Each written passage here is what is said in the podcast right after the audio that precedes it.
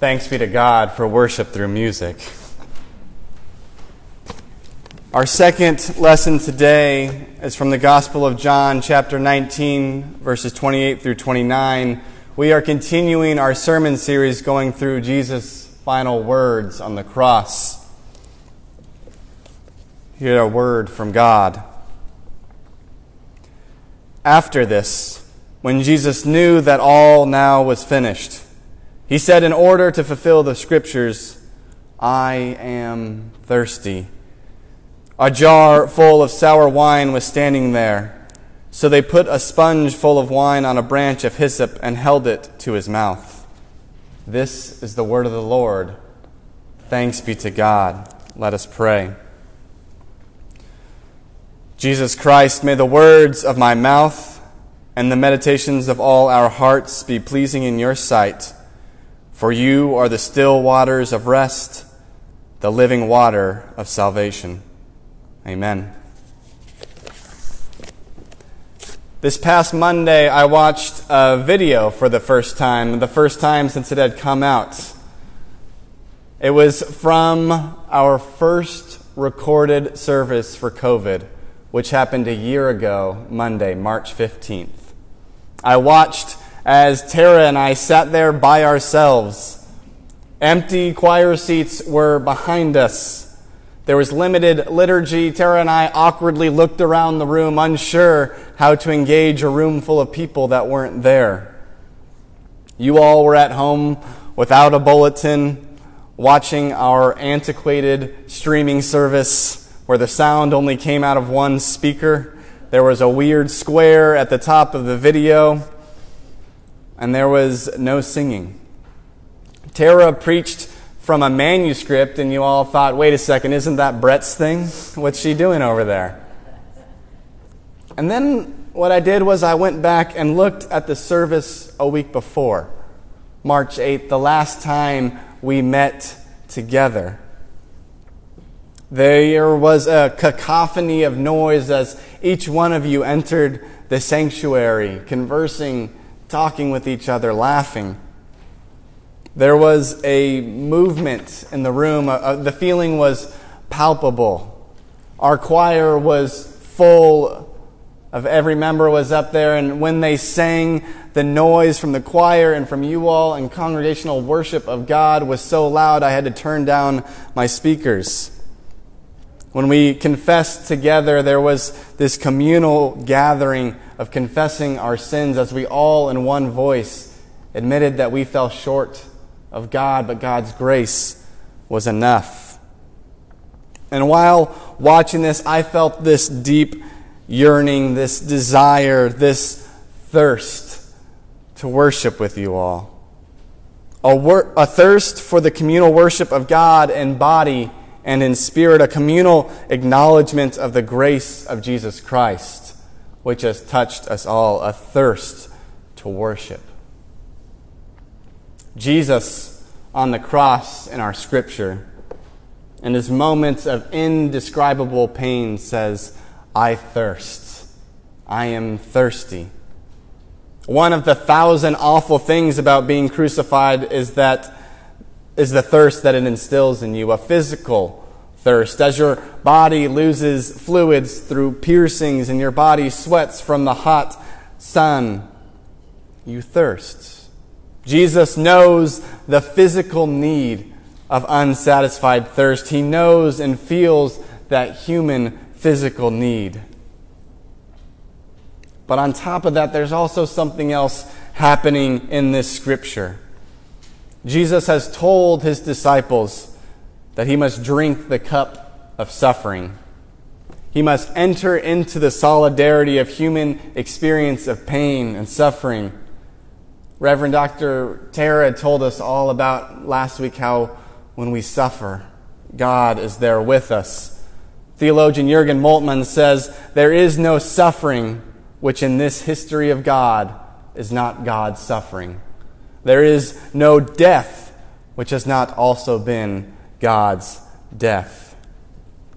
Jesus' thirst on the cross is the partaking of our suffering physical, emotional, and spiritual. That suffering that especially rears its head when we attempt to quench the, quench the thirst of our spiritual longing in our hearts with things that are finite. When we attempt to worship things that pass away.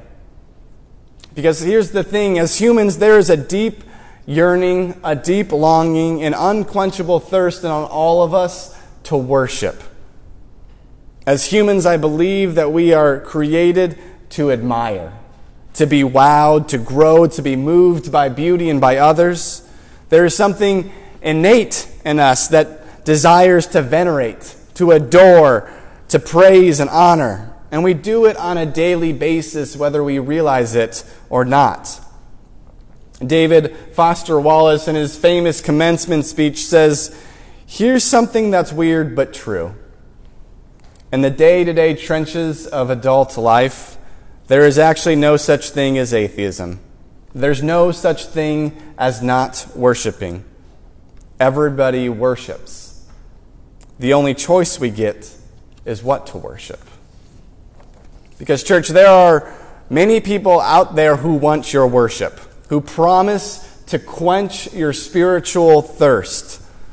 But in reality, they are sour wine on a parched throat they're burning vinegar on a dry mouth. Think about it. Every commercial that you see or hear or watch is trying to promise you that they can satisfy your longing, that they can satisfy the need deep within you. This product will take away whatever is longing inside you. And we're so inundated with these voices, we hardly realize they're there. But we all know that things break material goods pass away, and that when you worship material things, there's never enough. And you have to keep coming back to the source over and over again, never to be quenched in your longing. Sports are another thing that make us think that we're satisfying our spiritual thirst as we're part of a grand movement, a team. We can experience the euphoria that sports can create. But I'm here to tell you, and I think I've been here over a year, so I've earned the clout to say this. Even if Alabama wins the NCAA tournament, your spiritual longing will not be satisfied. Your spiritual desire will not be fulfilled. victories fade, players move on, scandals surface, another season begins. A sports win is fleeting. And you know, I say all these things to us because they are things that I have worshiped in the past. Another one is social media. We have influencers on social media that are preaching their gospel of what is popular, what is new, what we need to be happy, what a satisfied life looks like. There's a really interesting New York Times opinion piece where the author says, you know, influencers and popular people on social media are essentially just the new televangelists. They're here to entertain you. They make you feel good, but they require no sort of commitment. They require no looking beyond yourself. That, contrary to what you might have seen on Instagram or Facebook, our purpose is not to optimize our one wild and precious life. Because when, we op- when it's all about us and the economy of social media, it's all about us. And I'm here to tell you that worship of self will leave you disappointed. That you will disappoint yourself when you come. Our culture tells us that if you just work as hard as you can at your job, that will satisfy the deep longing within you. But I think we've all been in enough positions to know that work will never satisfy that deep yearning within us, that deep longing to go beyond. And I, I, want you to hear me out. I don't think shopping or sports or work or social media are inherently bad or evil or sinful.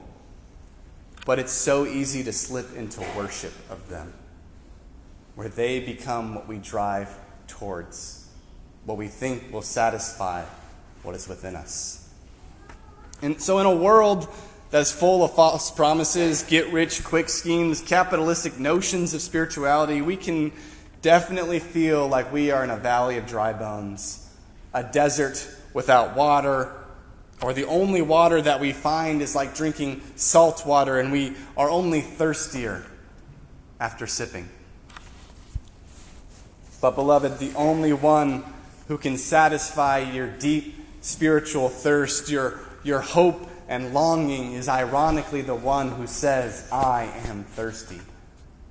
Jesus Christ. Jesus Christ, who is the bread of life and the living water. Jesus Christ, who told the woman at the well when he met in John 4 that those who drink of water that I give them will never be thirsty.